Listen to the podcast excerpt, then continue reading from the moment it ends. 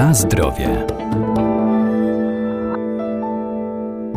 Artykuły spożywcze, które kupujemy, są w odpowiedni sposób oznakowane. Na etykiecie muszą się znaleźć takie dane jak na przykład skład produktu, warunki przechowywania i terminy przydatności, dlatego należy je czytać, bo to dla nas cenne źródło informacji. To ważne także przy zakupie surowego mięsa czy wędlin.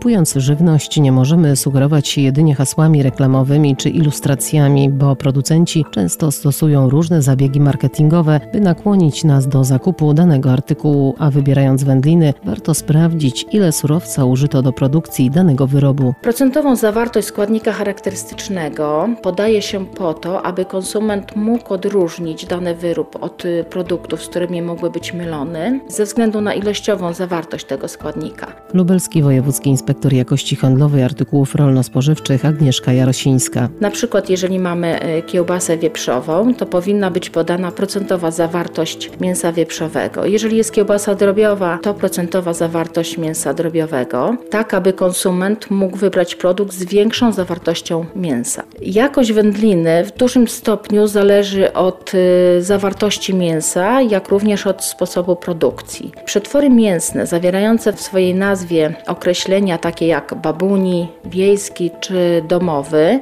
w swoim składzie nie mogą zawierać dozwolonych substancji dodatkowych, które w żaden sposób nie są wykorzystywane podczas ym, przygotowania takiej wędliny w warunkach domowych.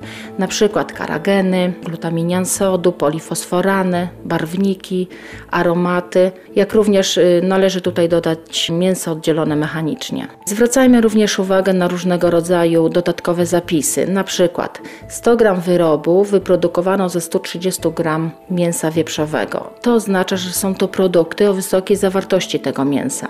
Takie zapisy mogą znaleźć się na wyrobach gotowych, y, zawierających określenie np. babuni, wiejski czy domowy, jak również na wyrobach podsuszanych. Ponadto, jeżeli osłonka wędliny jest osłonką niejadalną, to taka informacja powinna znaleźć się na etykiecie. Producenci muszą podawać wszystkie składniki, jakie zostały użyte do produkcji y, przetworów mięsnych i składniki te zamieszcza się w formie wykazu mm, składników z podaniem ich nazwy według y, kolejności ich użycia w procesie y, produkcji. Nazwa surowców, y, które powodują alergię, powinna być podkreślona za pomocą pisma wyraźnie odróżniającego ją od reszty wykazu, na przykład za pomocą pogrubionej czcionki.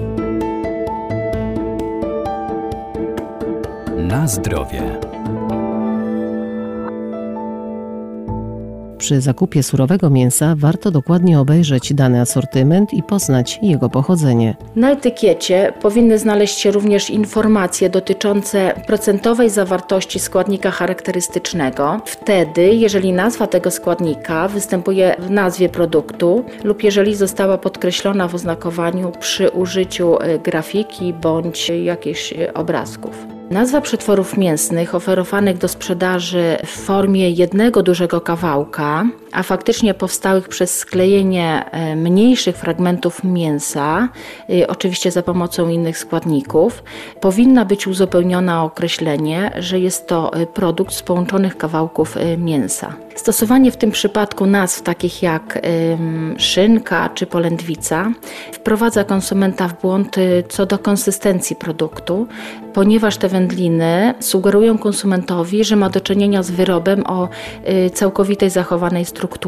tkankowej wyprodukowanej z jednego kawałka. Świeże mięso natomiast nie może zawierać żadnych dodatków ani substancji dodatkowych i nie może być poddane żadnym procesom technologicznym, jedynie chłodzeniu i mrożeniu. Może być również pakowane próżniowo lub w atmosferze ochronnej. I na etykiecie e, mięsa świeżego musi być dodatkowo wyszczególniony kraj chowu i kraj uboju zwierząt bądź e, ptaków. Jeżeli natomiast zwierzęta są chowane i ubite w jednym kraju, to podaje się jedynie ten kraj, jako pochodzenie.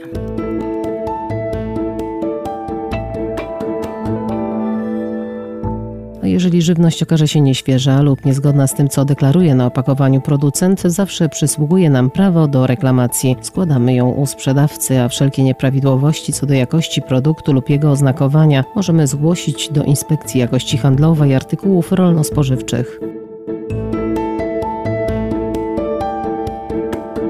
Na zdrowie.